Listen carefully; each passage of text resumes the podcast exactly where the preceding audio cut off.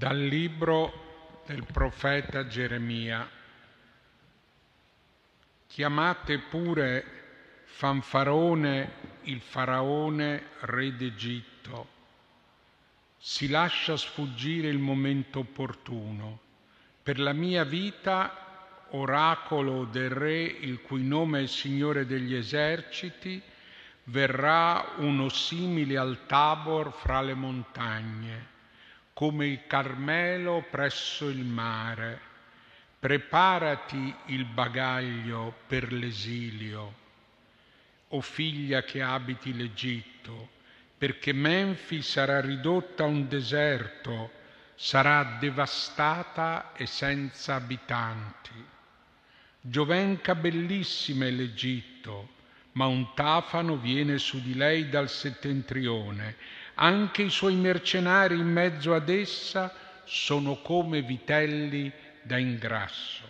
Anch'essi infatti hanno voltato le spalle, fuggono insieme e non resistono, poiché è giunto su di loro il giorno della sventura, il tempo del loro castigo. La sua voce è come di serpente che fugge, poiché i nemici avanzano con un esercito, vengono contro di lei armati di scure come tagliaboschi. Abbattono la sua selva, oracolo del Signore, e non si possono contare, e si sono più delle locuste, sono senza numero. Prova vergogna la figlia d'Egitto e data in mano a un popolo del settentrione. Il Signore degli eserciti, Dio di Israele, dice, ecco punirò Amon di te, l'Egitto, i suoi dei, i suoi re, il faraone e coloro che confidano in lui.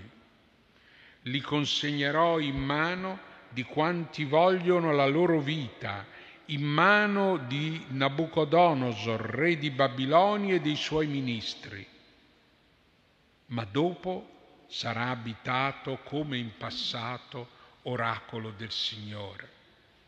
Ma tu non temere Giacobbe mio servo, non abbarteti Israele, perché io libererò te dalla terra lontana, la tua discendenza dalla terra del suo esilio. Giacobbe ritornerà e avrà riposo, vivrà tranquillo e nessuno lo molesterà. Tu non temere, Giacobbe mio servo, oracolo del Signore, perché io sono con te. Sterminerò tutte le nazioni tra le quali ti ho disperso, ma non sterminerò te. Ti castigherò secondo giustizia, ma non ti lascerò impunito. È parola del Signore.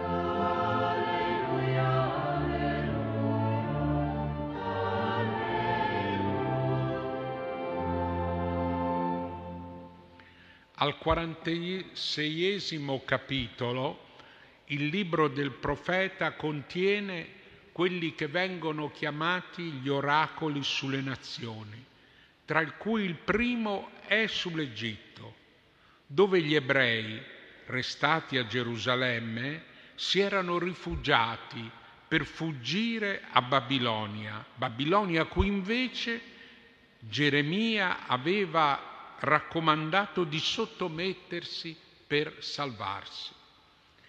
La potenza dell'Egitto aveva attirato questi ebrei e sembrava proteggerli come la città di Menfi.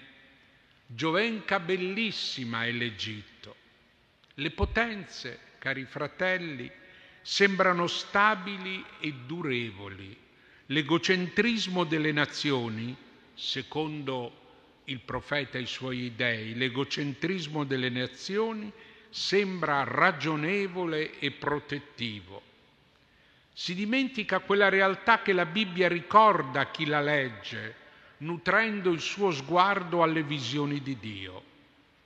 È la realtà espressa dalle parole del Salmo 96.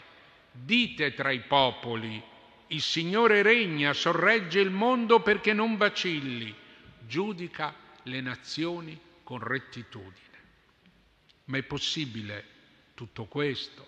La vita dei popoli non è un gioco inesorabile dei capi delle nazioni o della volontà dei popoli stessi? Geremia comunica a chi lo ascolta che Dio non è emarginato dalla storia, anzi è re della storia. E questa è una realtà più reale della forza dell'Egitto, dell'idolatria nazionale, della potenza delle armi. Questa visione della storia parla con i fatti concreti, come la visione, come la sconfitta dell'Egitto da, da parte di Babilonia. Prova vergogna la figlia d'Egitto e data in mano a un popolo del settentrione, Babilonia. Nessun impero può essere idolatrato, nessun potere Nessuno Stato è fine a se stesso, vive per sé, fine a se stesso, cioè per l'idolatria nazionale, perché agli occhi di Dio i popoli vivono in una casa comune, in una casa comune per una casa comune. Ma tu non temere Giacobbe, mio servo, non abbatterti Israele, Così dice il Signore al più piccolo dei popoli, diviso in questo momento, esiliato, fragilissimo, che si confronta con l'onda forte dell'idolatria delle nazioni, del caos, che si confronta con la forza degli imperi. Un venerdì santo Giovanni Paolo II stava davanti al Colosseo, simbolo dell'imperialismo omicida romano, era lì per la via Crucis. E si lasciò sfuggire una frase, se vogliamo, sconvolgente, che non fu ripresa e pubblicata. Disse indicando in Colosseo, anche l'impero romano alla fine cadde. Era il momento dei bombardamenti su Baghdad. Il vecchio professor Agnes ricordava così questa frase. Il Papa, additando il Colosseo, avrebbe detto ogni impero crollerà.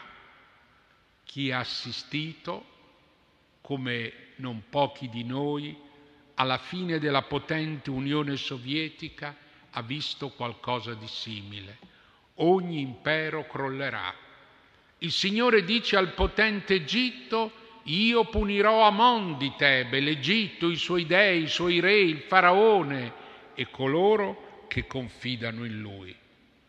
Il Signore punisce le idolatrie egocentriche e imperialiste.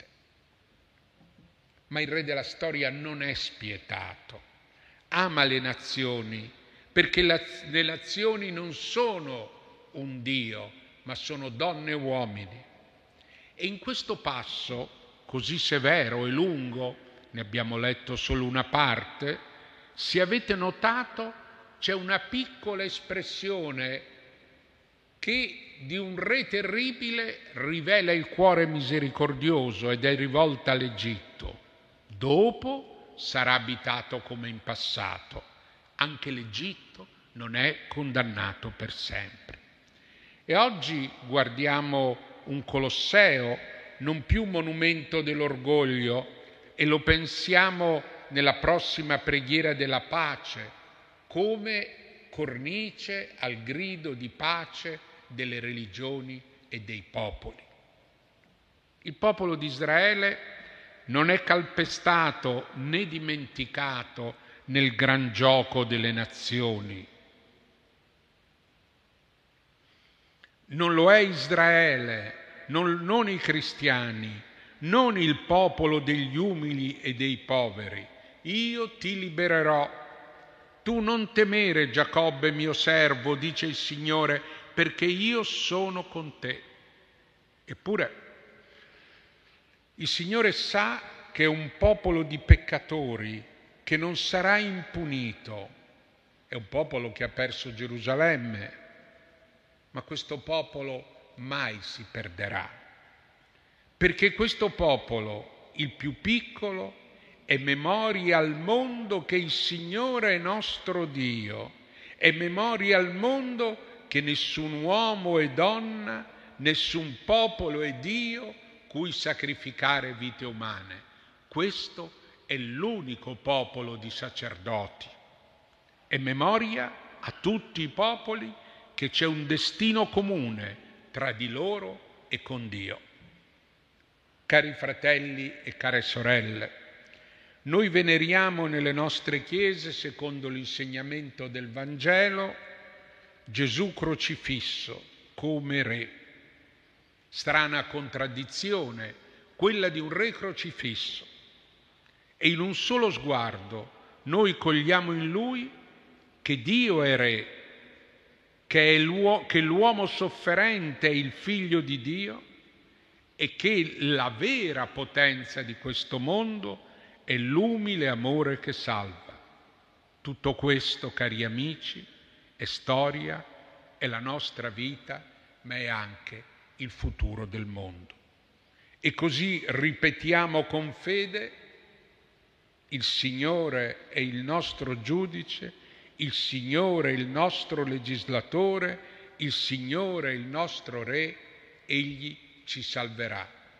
Sono parole di Isaia che rappresentano il nostro affidarci al Signore, giudice, legislatore, re e salvatore. Amen.